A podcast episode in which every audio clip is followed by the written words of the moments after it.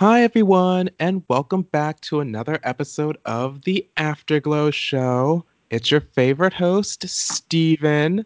And, you know, forgive the audio quality this week, but we have an extra special guest calling in all the way from Japan.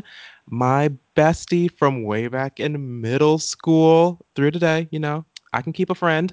It's Sarah. Sarah, say hi. Hi, everyone. It's such an honor to be here. It's an honor to have you, truly, because, uh, you know, I think many people will be surprised that I still talk to people that I knew in middle school and high school. So I'm surprised that I still talk to people that I knew in high school. yeah, it's you know when you grow up in a tiny little community, you just you really form those strong bonds. strong bonds. They just keep you going. Yes, they're unbreakable. We have truly cemented our friendship. Um, many many highs, not not that many lows. You know. I think no, I don't. I, think, been... I don't think. Yeah, you've come out and visit like what? Three three times. times? Three, three times. times. Well, three you know, times. you are you are over there living my dream in Japan. I mean, in my dream, I'm like wealthy and I don't need to work, but you know, you're halfway there. So well, you're living my dream in New York because you're in New York. And see, wealthy. Well, attempting to be. Um, you visited me here too. You and um, the wait, you were not, you weren't married then. You were just fiancés when you visited. We were just dating then. Actually. Were you just yeah. dating? Oh, were you not even? Oh, okay, wow. Yeah, we weren't. We weren't anything to each other.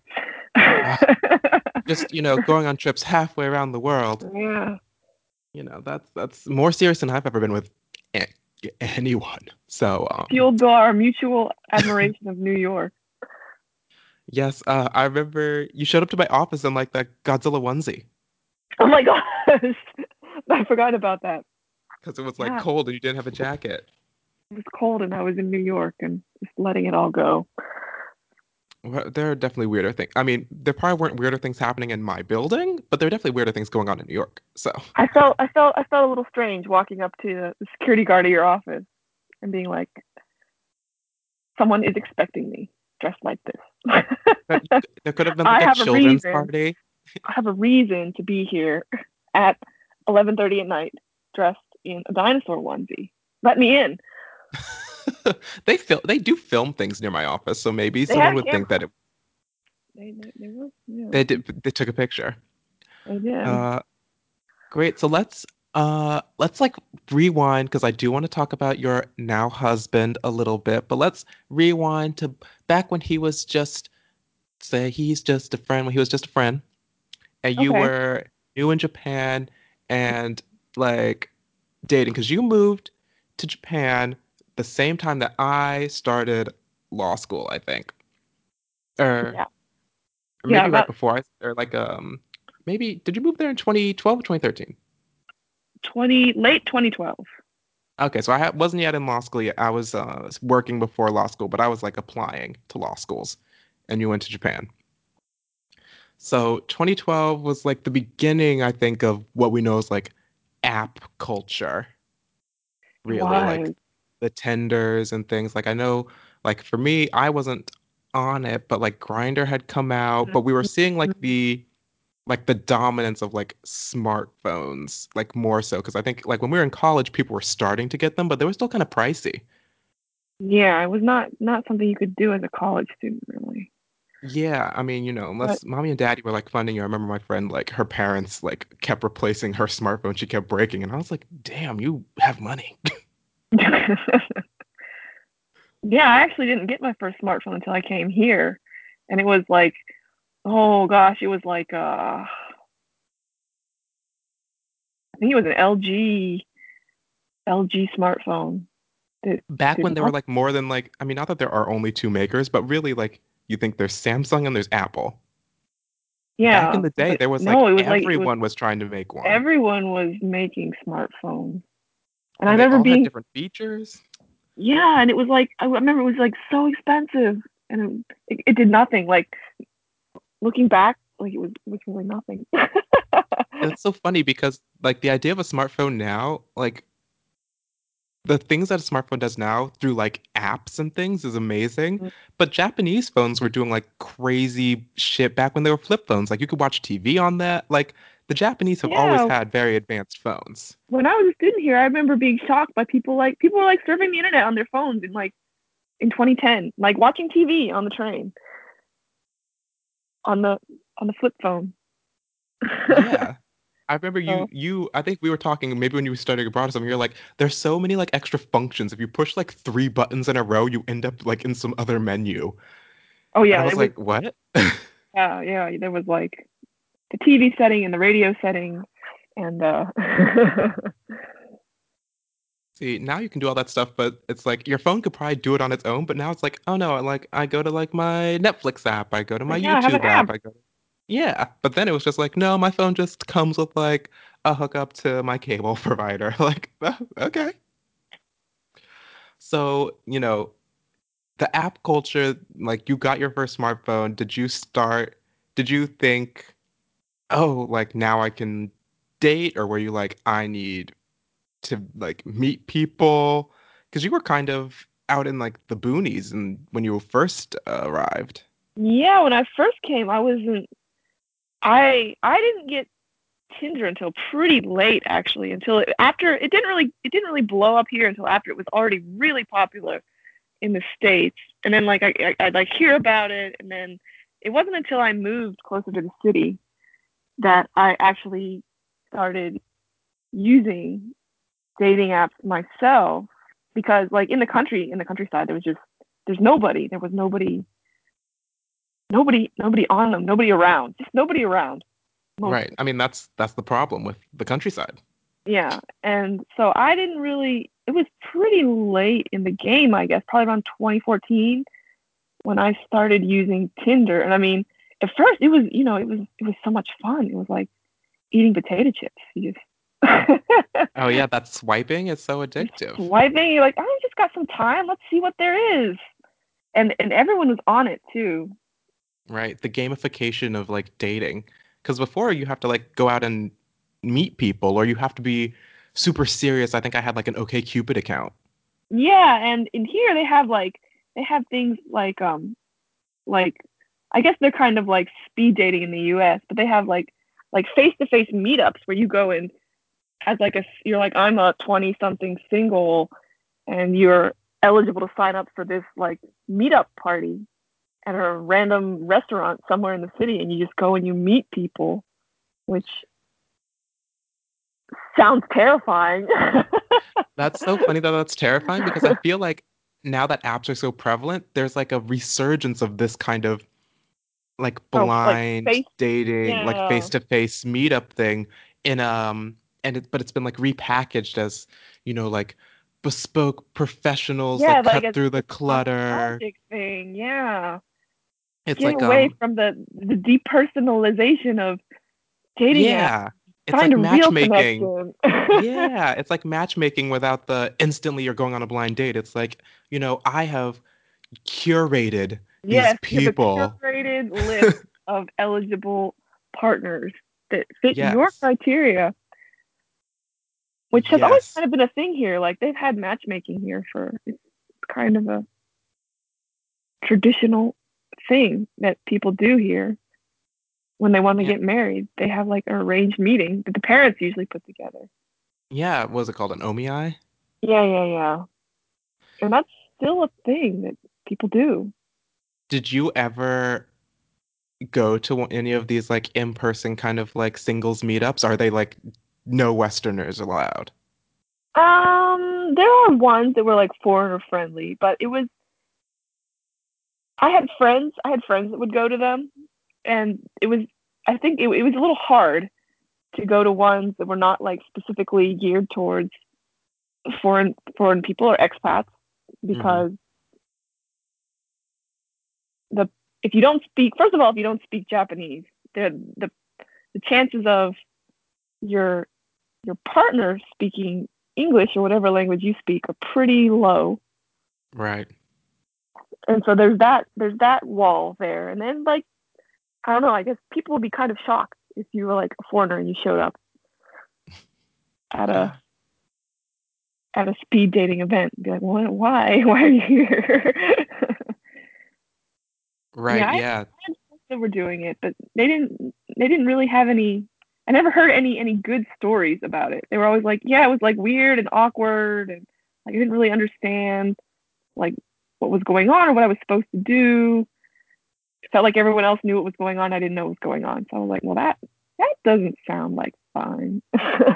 Right. Yeah. No, it's no fun to be the odd person out and think, I don't, I feel that way, you know, less wholesome than dating, but like going to like certain more like sex focused events. Mhm. Um, like the first episode of the podcast, we went, I went to Mal with my friend. Yeah, yeah, I Brian. that.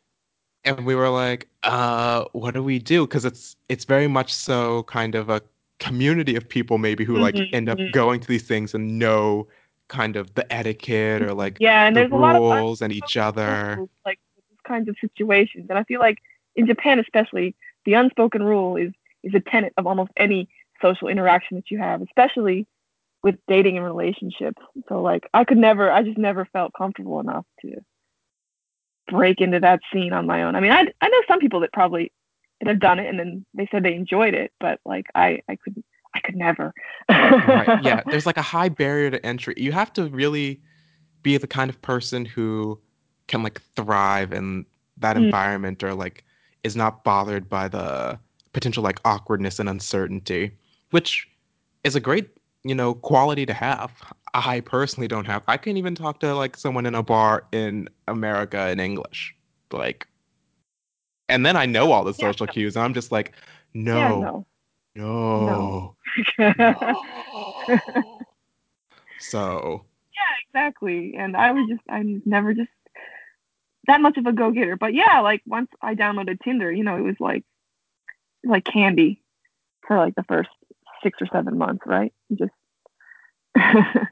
and and then like it was it was really getting popular in Japan when I was getting on it as well. So like there were all these people on it and you know, you you match with basically everyone. Like oh especially as a woman yes, like you match with if you everyone, like everyone that you that I would swipe on, like I would match with them, and then you of course not everyone talks to you, but then like you're getting you're getting messages from people like all the time, and it was really really fun at first. yeah know? it's kind of a rush it's like oh It- people is. are like it's like a All these lot of like instant interested in me. validation Yes, yes very much. It's very much that kind of. uh I wanna I wanna ask is is the dick pic as popular in Japan? In Japanese like dating? Did you get like unsolicited dick pics? No, I did not. That was that was one thing that I felt was pretty different from a lot of the experiences that I've heard of people using it in the states. Was there was not that sort of what that sort of unsolicited Right. kind like of uh, stuff on there. Like I feel sexual like that would forwardness in that would be manner. that would be seen as as being too too forward or too much here. Like Hmm. I think. I mean, of course, of course, when you talk with like other other foreign people, if I if I match with foreign guys, you know, they would like they would send me pictures themselves or whatever. But Japanese guys, I never got any any dick pics. No. Hmm. Yeah. I'm trying to think like I don't have a lot of hookup experience in Japan actually.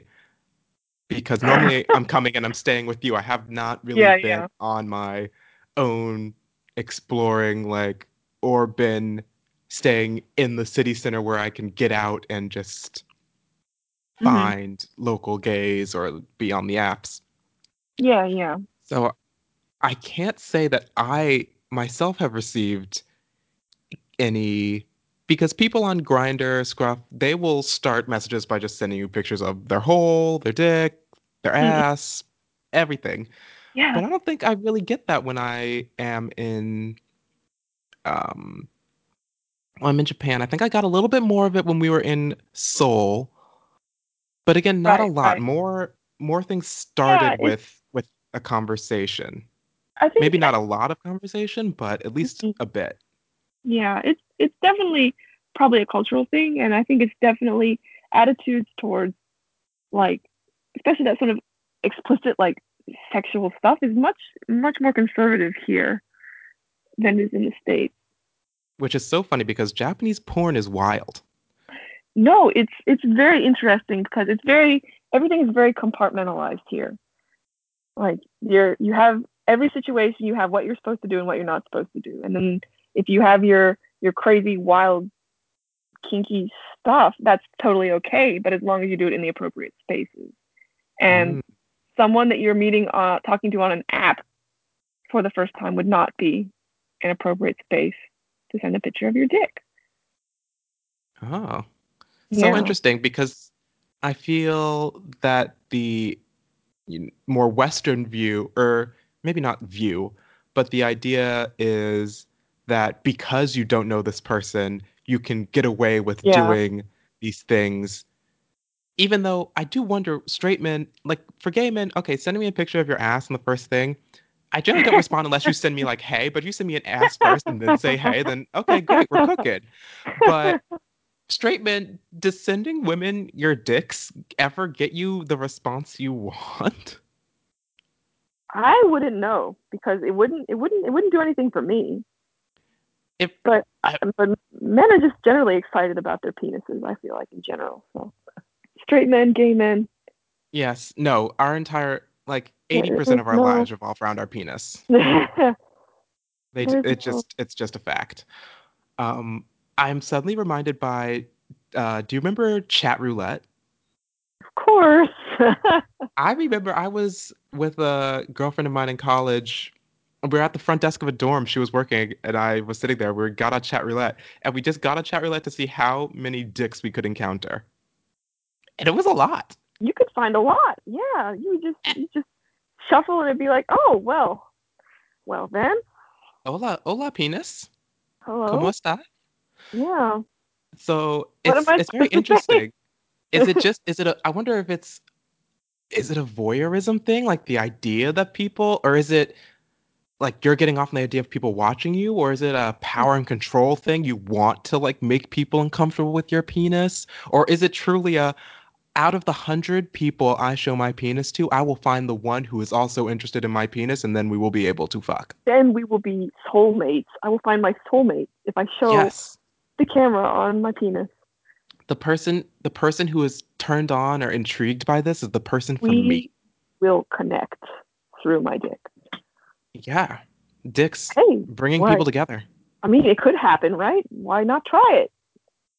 I just I do wonder where the genesis of this action is psychologically is it just for shits and giggles? Is it truly searching for something, or is there something more sinister? I I do wonder. I need to I need to interview a straight man. I need to find a straight man. Love. I love it so much. Why wouldn't anyone else feel the same way? True. I yeah, no, I'm never even on apps, I'm very rarely incentivized first of all to message someone myself. But second, never am I let me just send this person my penis unless they ask. I mean, sometimes after we've been chatting, I will send my penis because we've been chatting and gotten off topic and I need to bring it back. Because, oh, your day is good? Great. I'm glad you're eating dinner. I don't care. Are we going to fuck? So then it's like, oh, you're eating dinner? Well, you could eat this. And then I send my dick. Like, hey. well, well. Hint, well hint. Wink, wink. Well nudge, nudge. Well yeah, but no, I never, I never had any of that here from from any of the, the Japanese or otherwise people that I met on Tinder. I did get asked my height a lot. A lot of guys are really sensitive about their height here. Really? Yes. That became uh, that became like like a measuring stick for me. Like if a guy asked me about my height, I would like be like, mm, okay, this guy's insecure about his height. Maybe not so interested. that is so funny because I think that that is kind of the opposite for straight women in the US, where I know a lot of female friends who have height requirements for their men, or at least purport to do. Well, yeah. I mean, I'm I'm pretty short, so I I've never had any sort of height requirement. Oh no, and I have I have girlfriends who are you know five five, and they're like, "Well, my man needs to be at least six feet." It's like, bitch, why? See, in Japan, you'd have a really hard time finding the man of your dreams. But and no, then also in the gay community, like people height, I don't know, is a. I wonder. I think people, well, tall guys want other tall guys, but then I think people associate height with like Like- dominance or toppiness. yeah, like mas- like masculinity, like a t- like a tall, tall, strong man who's gonna be able to sweep you off your feet and, and carry you and Yeah, he's gonna like fuck you till your back break. Like, oh, yeah, I guess. but there's no really no correlation. There are really tall guys who love to get like to bottom, to just get fucked, to be like submissive. There are short guys who are dom. Yes, there is nothing. I feel like people people but yes, people get pushed into certain roles based on their body types and the way they look and Mm. assumptions and stereotypes. mhm. but there's not a personal correlation between what you like and what you look like. I think it's more Yeah. of a it's No, what you like it's what you look like and what you are called upon to do. hmm Yeah, but no, that was one one experience I had. I had I I went on a couple dates with a guy who was like a bodybuilder, and he was like Ah, he had a great body. Like he was, I mean, he was he was he was dumb as a bag of rocks, but he was he sweet great, at least? I guess. But the first thing he asked me, he was like, he, the first thing he said to me was like, "Thank God you're shorter than me," and I was like, "What? Really?" Are Japanese women not- are Japanese women tall or are they just around the same height as the men? they're around the same height, I guess. And I guess probably women want women here also want like a man who is taller than them. But like Mm. I I don't really care about that. But like men that, that cared about that, I was kind of that was kind of a turn off for me. I was like, why? No, yeah. Why, why do you? Why is the first thing you say to me? Thank God you're shorter than me. I was like, um, you're welcome, I guess. Blame my parents? Yeah, I I didn't I didn't choose this life. It chose me. Yeah. but yeah, and then like, of course, like a lot of people are using Tinder to hook up. Like it was mainly like a hookup tool. But then like people would pretend that was not what they were about. Like they would like go out and they'd be like, oh, you you know, you're so nice, you're so whatever, you're so blah blah blah, and I'd be like, okay, are we gonna are we gonna hook up or what? Like You'd be like, would- okay, so would be where is like, the hotel? gasp, clutching my pearls. What do you What do you mean? Like, were you interested in having sex? I'm like, yeah. What What is this? What are we doing Were- here? Were you not? Were you not are you not? in having sex? yeah, Wait, I mean, was. did you i just want to say do you think that they were tr- like you said people pretend do you think that they just wanted to be the person to initiate the sex or they were just gonna dance around it and you would never have gotten there had you not forced the question I don't. I don't think we would have never gotten there if I hadn't forced the question. But I feel like they wouldn't.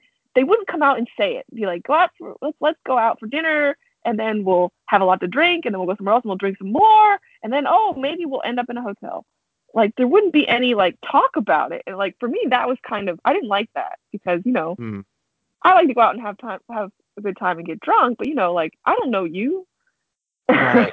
you don't want to just keep drinking until oh our inhibitions are low enough that we finally admit what we want it's you know we're adults let's you know we can drink and have a good time but let's just be upfront with what's gonna go down Yeah, and I mean, if I drink a lot, usually I don't enjoy it either because you know I'm just I'm just drunk. You know, uh, yes no i'm I do not I do not have a good time having Mm. sex when I'm drunk. Same here. Like it could be. I think I enjoy. I think I find it easier to connect with people when I'm drunk. So I like that. I'm less guarded. I'm more open, Yeah, which makes for like I guess better interpersonal relations. But it makes sex like crap because Yeah. I feel so out of control. I'm just like I'm like weirdly kind of like numb. I'm just yeah, like love it. So No. now I just have sex sober, but I'm not really. It's harder to get a connection with someone, which is fine because I'm not looking to date. But it's it's a Mhm. very interesting dichotomy. I felt like Mhm. more connected to the people maybe that I had spent time like drinking with because I also yeah, it was more like an in-person meetup. Mhm. right Yeah, now it's like I select someone off an app or someone selects me off an app and it's like cool Yeah. Hey, problem solved. But no, that was I, that was another thing here. It was very much, oh, let's go out and let's have some drinks, and then we won't talk about it or anything, but we'll we'll go to like a hotel or something like that. And then so like one time I was like, I talked to a guy about it. I was like, like so, you're not you're not interested in having sex with people? He was like, I think he like he like spit out his drink. It was it was, it was pretty funny actually. I mean, he, he this this guy was kind of cute, but he like he like he was like sex, you know. Like I was like, oh, that's that's cute, but yeah, that's that's what we're here for, right? But I will. One thing that this is making me think of is when I think it was the first time I went to Japan when I was visiting you, and we were in, I think we were in Donki, um, hmm. and condoms came in like a three pack, and that was like the oh, most, yeah. Like the biggest pack of condoms you could buy was three. Yes. I was floored. How is that enough condoms? and they were so expensive. Yeah, it's it's not enough. And yeah, that's another thing here. Like people people are not like people are not bothered about I will say people. A lot of people who a lot of men who are on Tinder app on Tinder or like dating apps or or were when I was using it, they mm-hmm. were like not. Yeah, I have to be like, hey, whoa, like, where's the condom? Like, what? We're not gonna use a condom? Like, I don't have any. You don't have any. Well, then I guess we're not having any. oh well, too bad for everyone. Yeah, that's, gosh. I think that that's kind of a I don't want to say that's a straight problem, but I do think, and obviously with the advent of PrEP, the usage of condoms in the gay community is now entirely all over the place. Mm-hmm. But I think that because of the way that HIV and AIDS is presented as the sexually transmitted infection that you cannot get rid of and is like the be all end all, and it yep, is so yep. framed yep. in messaging as a gay issue. Yeah which it's or not. yeah, I mean, which it is not at all. Now, but it's like so framed in the media as a gay issue that mm-hmm. a lot of straight um, people will not use condoms because, oh, you know, if oh, the woman is on birth control, like you know, as long as there's no baby, what what's the worst that could happen? But here, birth control isn't even a big thing. So like, I don't, I don't understand it at all. Like, where are all the teen pregnancies? I don't know. I don't know what they're doing. I mean, they they don't have them. People are not having sex. I mean, I guess they are, but it's I don't know. I feel like it's not it's not a thing here so much. And like I remember being surprised like cuz when I was I tried I had to get birth control here like it was it was a process and then like same thing with the condoms. You can only get you can buy three months of birth control at the most. Like I'm like so I have to come back here every three months and pay a hundred a hundred bucks for for for ninety pills. Wow, oh. that's you can't just automatically renew your prescription. No, you have to go and you you have to go and like Japan is really tight, like on all forms of medication. Like they give you really small amounts, and they do like regular blood work. Like I've gotten my I've gotten so much blood work done since I come here because every every six months I have to have like a man, mandatory blood blood test to keep using birth control. Wow, that's I mean I get blood work done every three months because I'm on PrEP, mm-hmm. and it's but that's mainly first it's like a full STD screen to make sure that I haven't contracted anything and that I'm still mm-hmm. HIV negative because otherwise you can't be on PrEP. You need to get on um, actual antiretrovirals, mm-hmm. and then you um, then because PrEP can be hard on some people's kidneys, they do like blood work to make sure like my really? kidney function and everything is fine. Mm-hmm. Yeah. So like now I go every three months, and luckily I got over my I got over a majority of my fear of needles when I ended up kind of uh, hospitalized in college, but it's uh, it's still a lot of a lot of poking. It is, yeah. It's it's very very invasive, and I I mean I think I don't know. I just felt like when I was going to get birth control, they were like they were like all these. It was. It, I felt it was very invasive. They were like before before I got it, like I had to have like a mandatory Pap smear before I could even get birth control. And then they were like, "Why do you want it?" And here's how much do you want? And I'm like, "How much can I have?" Three months. and insurance doesn't cover it because it's it's a non-necessary medication. And I'm like, it's necessary mm. for me. I was gonna say, do you feel like it was invasive in the way that we think of maybe more conservative elements in the U.S. want to make like reproductive health care onerous and invasive, or was it just more I mean, more bureaucratic, less judgment? Maybe that's the dichotomy I'm trying to think of. I mean, it, it, it probably is just a bureaucratic thing, but I definitely took it the former way because mm. I am American. I'm like, oh no, this is all about how Japan wants people to have wants women to make babies and doesn't want doesn't want them to be able to not make babies. Which I mean, I don't know if it's that at all, but that's definitely I mean, how I felt. That's probably maybe it's I'm not, you know, you know better than me about Japan's um, political climate, but I will say it's probably heavily influenced by the fact that Japan has very rarely ever had any women in significant places in political power. Well, so yeah, there's no yes and yes. There's no like um, female perspective when it comes to the passing of these regulations. I would think, or you know, that's you know, another potential explanation. It's not necessarily. It's not a obviously it's not a religious conservative kind of background, but you know the idea that men would not think that these things are such a big deal is not mm. at all hard to believe. Yeah, I mean that's I'm sure that's part of it. I'm sure that's part of it. But yeah, I mean so like getting birth control was was a pain, but I did it. I managed it. Yes, and you are child free to this day. I am child free to this day. Thank God.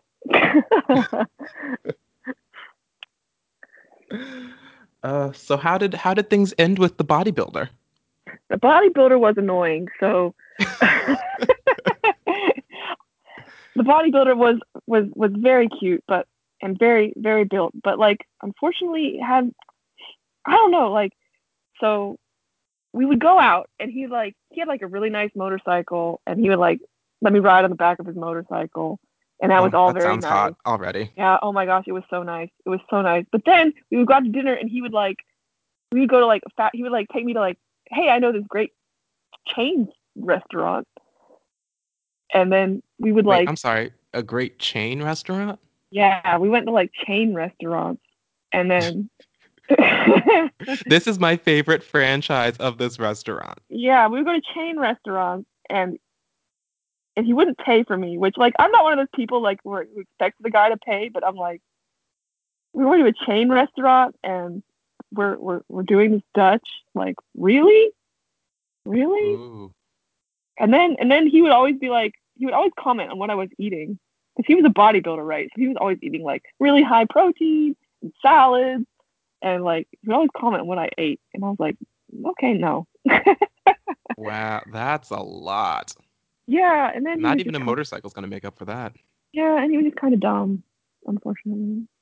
I mean, mm. like, I told him to stop messaging me, and he was like, "Oh, okay, I understand how you feel." And the next day, he messaged, messaged me like, "Good morning, beautiful. How are you?" you do not understand how I feel. You do not understand how I feel. I had to block him. That's that's fair. Sometimes I just stop mm-hmm. responding to people, but they keep messaging you, and you just sit there and think, "Can't you take a hint?" Yeah, no, I was like I thought it was just polite to no longer I, respond to you, but maybe yeah. I no because then, also the moment you tell someone you don't want to talk to them, then it, then they get all defensive and mean. So I could not talk to you. I could tell you I'm not uh, talking to you, and then you could attack me, or I could just block you. But I sometimes I'm think blocking is an overreaction, so I just don't respond. Yeah, right. Yeah, I mean, I don't know this. that that that man was. I was like, okay, you know, we had a good time, but I'm not interested. I don't really want to continue this. And he's like, oh, okay, I'm sorry you feel that way. And then like the next day, he messaged me, and then I and I got mad. I was like, don't don't talk to me anymore. And he was like, I thought I thought women liked it when like men chase them, and I was like, no, not after I've told you not no. to. I was not. I was not playing hard to get. this is not a bit. I was not acting. I was very, very serious. Oh no, Japan, where no still means yes. Yeah, no still means yes. Yeah, I remember I blocked him, and then he like was messaging me on Facebook, and I was like, no, we just no. Oh wow, that man was really chasing you. He was, yeah. Mm. So, were there any perspectives before your now husband came back into your life? Mm, there were a couple people that I was seeing pretty regularly for for like six or seven months. But hmm. yeah, it just never. A big thing here, I think, is there are a lot of people that like are looking for relationships, especially men. Like men really are like looking for relationships, but like work culture here is a really big part of life. Like in that it is it is your life, and I feel like a lot of people are want the want a relationship, but they don't want to work less mm. to be in a relationship. So like I was dating a bunch of guys who were like like in finance and you know like like working with like like working in venture capital or whatever, and they were really nice guys and we got along great, but like they were just always busy, always working, and like it was like you know I'll go out with you when I'm not working, which is never. Right. They weren't making time for a relationship, even though they said they wanted one. Yeah, and I I had a friend too who was dating a guy, and he like moved in with her, and it seemed like it was getting really serious. But then they ended up breaking it off because he was just once they started living together, he was just never around and always gone, and always at work. And she was like, "No, I don't want to. I don't want to play second fiddle to work. I want to be I want you to take time for me. And he was like, I want to focus on work. So right. Which is which is a fair thing to want, but don't mm-hmm. subject someone else to it. Yeah. Right? I mean, I, yeah, I feel like a lot of like being in a relationship and being married is a status thing, right? Mm, you know, mm-hmm. and especially here. Like, you're like established, you're, you're dependable, you're yeah, doing all the right social markers. right stuff, you're working hard, you have a wife, she's at home, she's making your dinner, you know. You're settled. Like but they used to say in the old days, like, oh, this yeah. man is dependable. He's settled. Yeah. You're not going to go off and do something crazy because you're unmarried or single, which. Mm, it addles the brain. Yeah. the singledom. All that singleness. Who knows what you're doing when you're not at work? Probably just sleeping, wishing you were working less. But yeah, like I've heard that a lot with especially with men where they're like they want a relationship but they're not willing to put in the time to take time off work and do it and then mm. women women don't want to be housewives so fair fair especially also i mean not to say especially but when you know you're taking care of a house and then the person that you're ostensibly you know doing all of this stuff for is never there to appreciate all the stuff you've done yeah. You're just supposed to be alone all the time? Or taking care of the kids or also working right. and taking care of the kids, but have to make dinner and stuff. That was that was the thing actually with with my last my last boss. He was he was an older guy, kind of old fashioned. And he was like, Oh, you're working so late. Who's gonna make dinner tonight? And I was like, my husband makes dinner. and but he would always like i mean it was always it was very well meaning like kind of like grandfatherly questioning but it was always like oh what's what's what's your husband's favorite meal that you make like what are you good at making what do you do uh, for your husband doesn't he worry when you're working late and i'm like i pour cereal really well no i'm gonna buy dinner i have great dinner. taste in the hot food section of the grocery store yeah, I can tell when that the, rotisserie chicken is fresh. We're gonna go to the basement of the department store and we're gonna pick up a nice bento. we are going to show our love with the the twelve dollar bento. See, that's so fair. It's so interesting because, I mean, I guess, you know, it gets expensive to eat out all the time, but obviously people in New York do that. It's kind of a big culture in New York is eating out all the time. But Japan has such a great food culture. Like the idea that, like, I'm surprised it's, you know, very much eat at home, eat at home, eat at home when lots of couples in New York, which, you know, is less dense than parts of Tokyo and Japan, eat out all their meals or pick up things or you know people work late so i'm eating at the office okay well i'm going out with friends or Oh, people definitely eat out all meals here. It's like it's also like if you don't have time to go home and make dinner, that means like it's because you're working so hard. I don't even have time to go home and make dinner. I'm just gonna go to the convenience store and buy something and heat it up. i'm so dedicated Yeah, no, it, it's a thing. Like where I work, that's what people do. Like all the young single guys, they like they like like when I'm getting ready to leave, they're like, "Oh, we're gonna go to the convenience store and buy dinner. Are you gonna come?" I'm like, "No, I'm gonna go home." capitalism is killing us yeah, I mean, it's it's not. It's like seen as unhealthy, but it's also seen as like a mark of your dedication. no it's so true it's still very true you know as a lawyer obviously my job is based on billing as much time as possible but there are all of these you know people are like you know work life balance you know the buzzwords you know Mhm. mental health all Mhm. these things take care of yourself but then the expectation is still but don't don't forget about the work like Yeah. you have to do all this work and it's all about you know paying your dues and Mhm, yada mhm, yada all this other bullshit mhm. and it's like take time for yourself take all your vacation but you know really don't don't don't do that because we need you Mm. and people Do like it, oh but yeah don't i do it when when we're busy.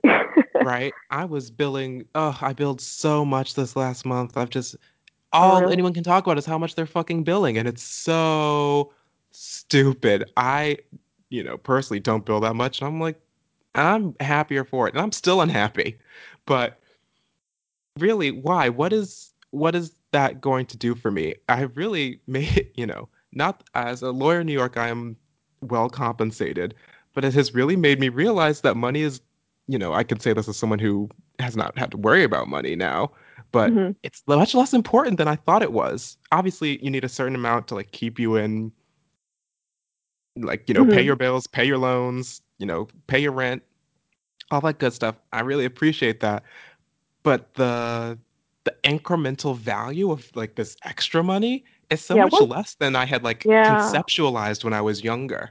Mm, I totally understand what you mean. I've been feeling that too recently as well, where I'm like worried about money and thinking I should be saving more. Should I be investing or should I be doing this? Should I be doing that? And then my husband has this friend who's like, who's really wealthy. And he has like, he has, he's so worried about money all the time, worried about money. And I'm like, what are you worried about money for? You have so much money. Like, he's really worried about it. And I'm like, I guess it's not, you know, well, he's got all that money and it's not. Right. he's You not, just I wouldn't say he's any happier than I am. yeah, it's wild. You get, you know, if you get like a raise every year, you just get more money, you like maybe change the way you live, and then you have to keep making that amount of money to maintain that lifestyle. You just you know, capitalism encourages you to consume more, buy more, have nicer things. You get accustomed to the nice things. What do you do without them? You need them. So then you worry about the Mhm. money. Yep. Man, we, we've, we've, we've done a twist here. Yes. Well, what I really need is someone else to worry about the money for me. So any sugar Yeah. daddies Yes, out there. any any older gentlemen who are living comfortably and want to pay me to hang hang out with them in a Mhm. non-sexual way. Yeah. I I I am potentially willing to do sexual favors. That is to be negotiated. But uh Mhm. yeah, it's, you know, it's it's wild. So none of those none of those finance finance VC guys worked out. And now you're now you're married. So how did you Oh.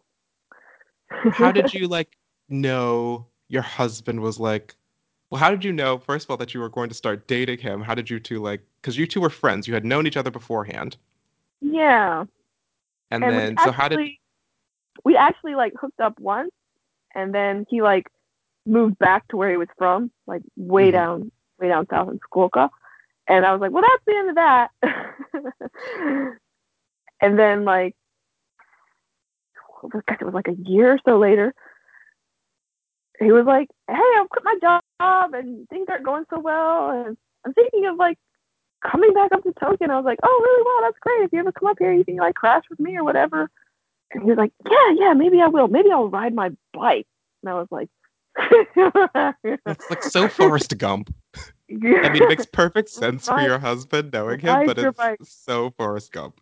I mean, and like for for for Japanese non-Japanese geography fans out there, like it's it's about 600 mile bike ride. Like it was not not not a not an easy thing to do. But yeah, he was like, and then the next day he was like, "Hey, I'm on my way. I'll be there in like two weeks, I think." And then he was. And then he never left. I'm gonna crash with you, and by crash I mean marry. Yeah, well, like, so he came and he was like not working or doing anything, and then I was like, okay, well, you know, you can you can stay here for a little while or whatever, and he was like, oh, help out and I'll cook, and I'm like, cook, yeah, Earn your keep. and he, he he did cook and he cooked very well, and then like he found a job and he started working, and then like so we were we were living together comfortably, and then what happened was, I mean, like you asked like how how do you know when you're ready to marry someone, and like. hmm I was, you know, you think about it like, oh, like how is it going to be? Like you play it out like, oh, it's going to be like this, and we're going to talk like this. And what actually happened, it was nothing like that. It was so much more painfully practical. And what happened was, what happened was my dad got sick, and I was like, well, my dad's sick, and I don't know, like I'm probably going to have to be going back home a lot from here on out. And you know, like if you're not if you're not going to be if you're not in for all that I, I understand i totally understand. But like you know this is what i'm going to have to deal with. And if you want to stay here with me then that's great. But you just just have to know that this is what i'm going to be dealing with. And i'm probably going to be going home and having to deal with like caretaking and, and these parts and all this stuff that's going to be going on he was like okay well let's get married and I was like, okay. Well, that's All like right. romantic in a way. yeah, and I was like, but I want a ring. I want a nice ring. Don't forget about the bling. don't don't forget about the ring. Like I want you to propose properly. And he did. He like he like was like, oh, next weekend I'm gonna be going home for the weekend. And I was like, you're gonna be going home? Like I like 'cause it was like a long weekend, and I planned for us to like do something together. And he's like, I'm going home because if I don't go home now, I won't be able to see my family until next year or something like that. I was like, okay, fine, whatever. And I like called him when he was at home, and I was like, oh, did you meet up with all the people that you wanted to meet up with? And he's like, oh no. And I was like, what did what did you go for? but when he came back, he like gotten his mother's engagement ring. Aww. Like gotten her, like told her that he was gonna propose, and she gave him the ring that she, I guess, she chose it herself, and he got it, and he brought it back, and he proposed with a bag of chips. He hid it in a bag of chips.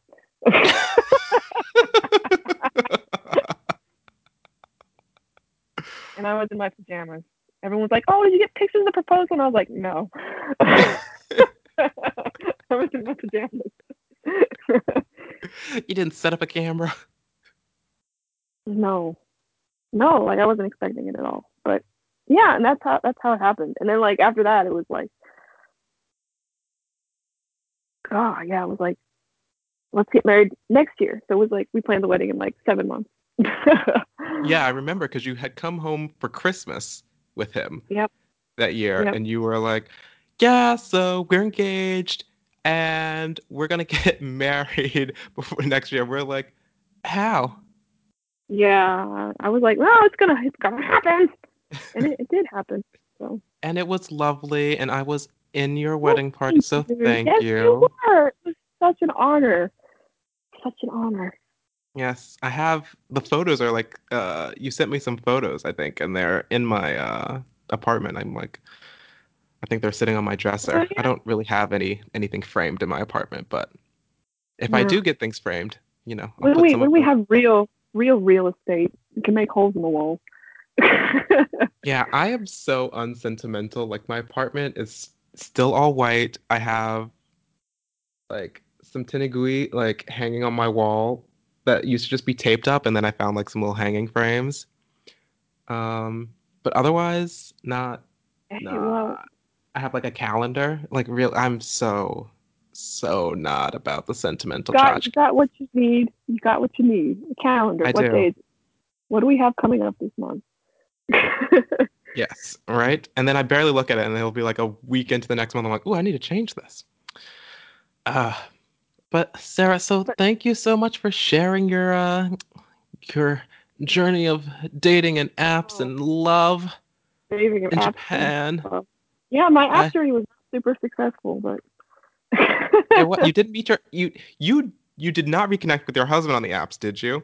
Before he moved, you two just had known we each were- other from we when you studied abroad. Yeah. Yeah. We were just always in touch.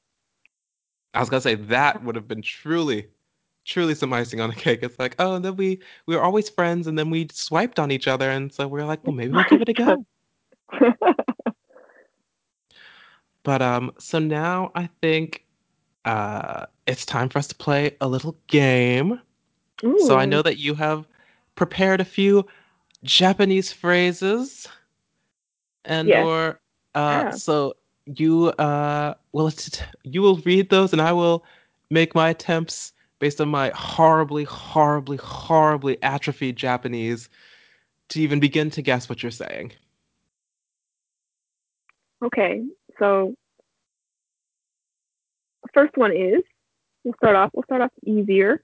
I hope. Oh, okay. oh no, is- Sarah, don't do that to me. Sorry. The first one is so if you want to meet with someone in Japan, you should probably ask this question, Oh. and it is "Oikutsu desu ka?" Oikutsu desu ka? Oikutsu desu ka?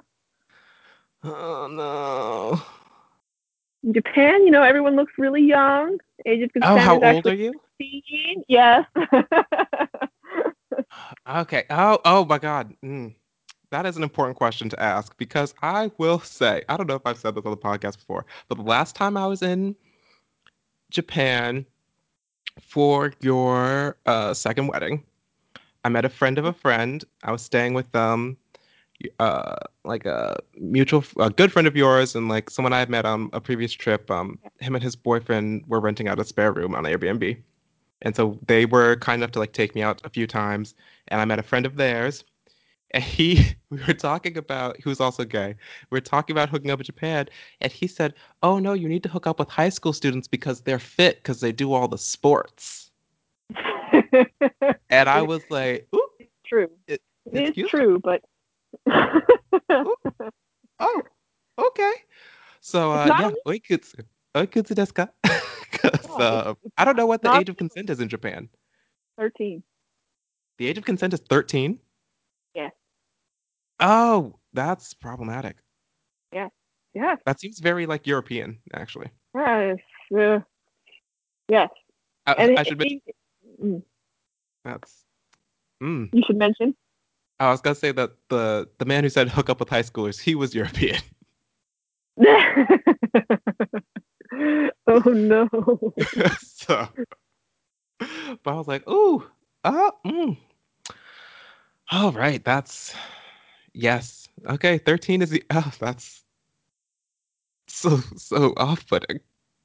Yep. Wonderful. All right, let's let's yep. let's let's move forward. Moving on.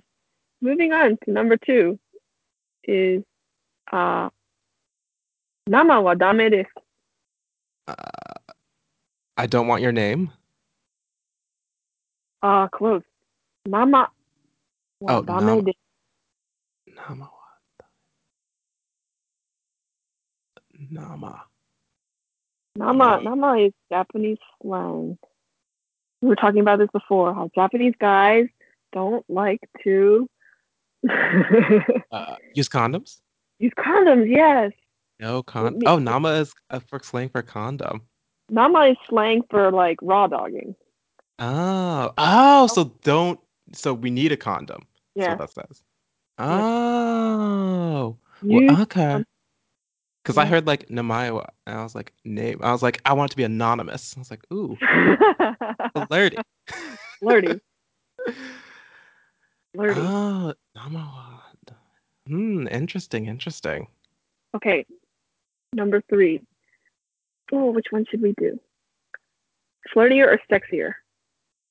Ooh, uh, let's do something flirty. Flirty, flirty, flirty, flirty. Okay, flirty. Okay, this is a question you're gonna ask. Want to ask someone who you want to go out with? Okay. 付き合ってくれない? Kyatsu kurenai? I'll say it one more time. 付き合ってくれませんか?付き合ってくれない? Oh, I don't know. Could Oh no. Oh, yeah, I Oh. have no idea. Okay, so that's like, like, like want to hang out or you want to, you want to date? You want to go out? Oh, so and it has like the connotation of like dating Yeah. more so than just like a friend. Oh yes. And Yeah. that's another thing here. You have to, you explicitly have to ask that. Like if you want to date someone, like if you don't, Oh. You don't ask them, or if you don't ask, like, please go out with me, then you're not dating. Oh, so like there's none of that. So do people end up in where you don't use that, and people are like, oh, people will not even be in that. Will are we? Are we not? Phrase. They'll just be like, nope, we're just friends. Yes. Or oh, we're- Oh.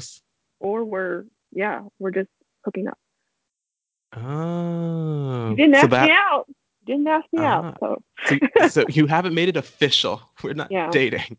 we're not official. Oh. Hmm, So when did when did your husband ask you this? Actually, funny story. He did it. He like. Ah.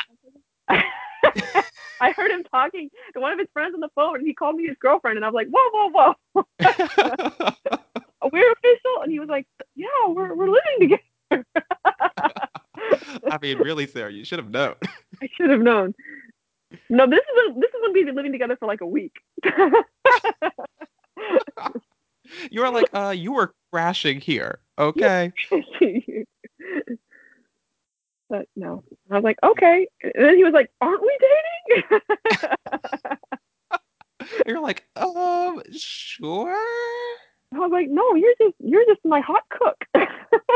right? It's like, you know, I it's really the all the ingredients for a drama. Oh my god, why have you not pitched a drama about this? Maya Miki could be like your like Could be my your, your supervisor who's like advising you to give your hot live-in cook like a chance and you're like, you know, the uptight career woman who's like, "No, I can't do that." Who's like slowly being softened by his you know, more gentle nature and approach to life. But then there's feel like also the hot it. coworker. I feel like you should write it. You should I write like it. that- We can we can pitch it to Netflix Japan. They'll make I anything. mean, I'm certain that that drama already exists in like a thousand different like, permutations. what- What's wrong with the thousand and first way? There is nothing wrong. We need to make you need to give you like a like a you need to be like an executive or something at like a, a traditionally masculine company. Uh, a, a drama for the Me Too era, which probably does not exist in Japan actually. Actually, no, maybe yeah, maybe not yet. We'll give it another year. Give it another year. A, a drama to start the Me Too era in Japan. Drama to start the Me Too era. Yes. Okay. So next one. All right. Let's make it a little spicier. Ooh, all right, all right. The next one is Ikiso. I'm coming. Oh, perfect. and, I have watched enough Japanese porn to know that one. and, and bonus, who is more likely to say it, man or woman? the man. Yes. Do you know what the woman would say? Arigato. yeah, well, yeah. uh-huh. Yeah, women will say ichao. Oh, I have, I don't know if I really have watched like straight Japanese porn. yeah, So why, why would you? It's horrible. I mean, I mean, it- horrible. Not all horrible, but you know, there's some horrible Japanese porn. I mean. Japanese porn can be like so. I mean, like kinky, but like in like a degrading. Yes, way. it's it's it's So like, like oh, sometimes it's hard to watch with like all men, but I'm like, like, whew, girl, No. y'all really get off on the torture. Oh. I know, I know what you mean. Like, I'm like, this is a kink that I didn't that I didn't want. Oh, yeah, it's wild. So it's didn't I didn't want listeners. Please go online and find yourselves some Japanese porn. You know, gay, straight, whatever. It's truly wild, and this is just the porn with real people. Not even talking about like the random anime crap. I didn't want I didn't want this legacy. It's like seared into your eyeballs. But then also you find yourself going back because you're like, well, damn, I'm learning things about myself I did not know. And speaking of Japanese porn, I have a Japanese porn porn for you that Daisuke, my husband, specifically recommended for this segment. And that is Oh. Sumata. Shimata, Sumata. sumata. Uh, hmm. I don't even know what that means. So mata is like the crotch or the groin. Uh, is it like uh, I don't know, like uh, ball torture? Oh no, nothing, nothing so. what is it? it is so sumata is like it means like bare thighs, and it means like so like fucking like someone's thighs. Oh, oh, I do know what that is. I You mean, I do don't know if I knew that term. I don't know if I knew that term, but like, yes, I have like um, Well done. I have heard of that. Yes, when you don't want to actually have like penetrative sex, you just like kind of No. lube up someone's thighs Yep. and they press them together and you fuck their thighs. Yep. Yes, Yes, yes, yes. yes, yes, yes. hmm Oh, well, that was that was such a successful segment. Oh, Thank you. thank you, thank you, Daisuke, for contributing. Yes, I don't think we said his. I don't think we said his name until now. So Daisuke is Sarah's husband. So. Oh, yeah. But uh, thank you, Daisuke. Thank you, Sarah. Is there anything else you would like to say or share with our listeners? Mm. Oh, speaking of Daisuke, my husband, he's doing traditional Japanese machine embroidery. Oh yes, yes. He makes some some gorgeous uh Yeah. pieces, like mainly um like uh some jackets and things that are Yeah, of a specific like- style to Yokohama, right? Yeah, like track jackets that kind of originated in this area. And he is on Instagram at Janagami Lab. So if you're interested in that sort of thing, please check it out and follow him. That would be great. Yes, yes. Uh, I follow. His art is amazing, super interesting, very funny too. Yeah, it's, Sometimes. it's all all very wild. That's uh, at Johnagami Lab. John, like the first name, John. A Gami G A M I. Underbar Lab. Yes. Uh, great. Yes, everyone should follow him. It's uh very fun. Hopefully, you know, need to tell Daisuke to set up an online store. Yeah, we're working on it. We are Oh, working great. on Well, Yeah. I'm excited because you know I would love a piece. Also, you know, bespoke fashion. I live in New York. I love fashion, and you know, no one's gonna have a jacket like hit like uh, one that he's done because also hardly anyone is doing this embroidery anymore. So True. So get your order in before he's famous and you can't afford it. well, you know, I would hope that our friendship would afford me certain privileges even after that day comes. But I guess we'll just see. Well, again, Sarah, thank you so much for joining me all the way from Japan. It and thank you uh, for Daisuke for helping out the game. Um, thank you to our listeners. Uh, please remember to like and subscribe, leave us a review. Uh, you can find us online at theafterglowshow.com, on Instagram at Afterglow Show, um, Twitter at Show After and you can drop us an email at theafterglowshowpod at gmail.com. Tell your friends, write in. We're willing to answer questions, repeat stories. If you would like to remain anonymous, you can remain anonymous. Um, and until next time, listeners, stay safe.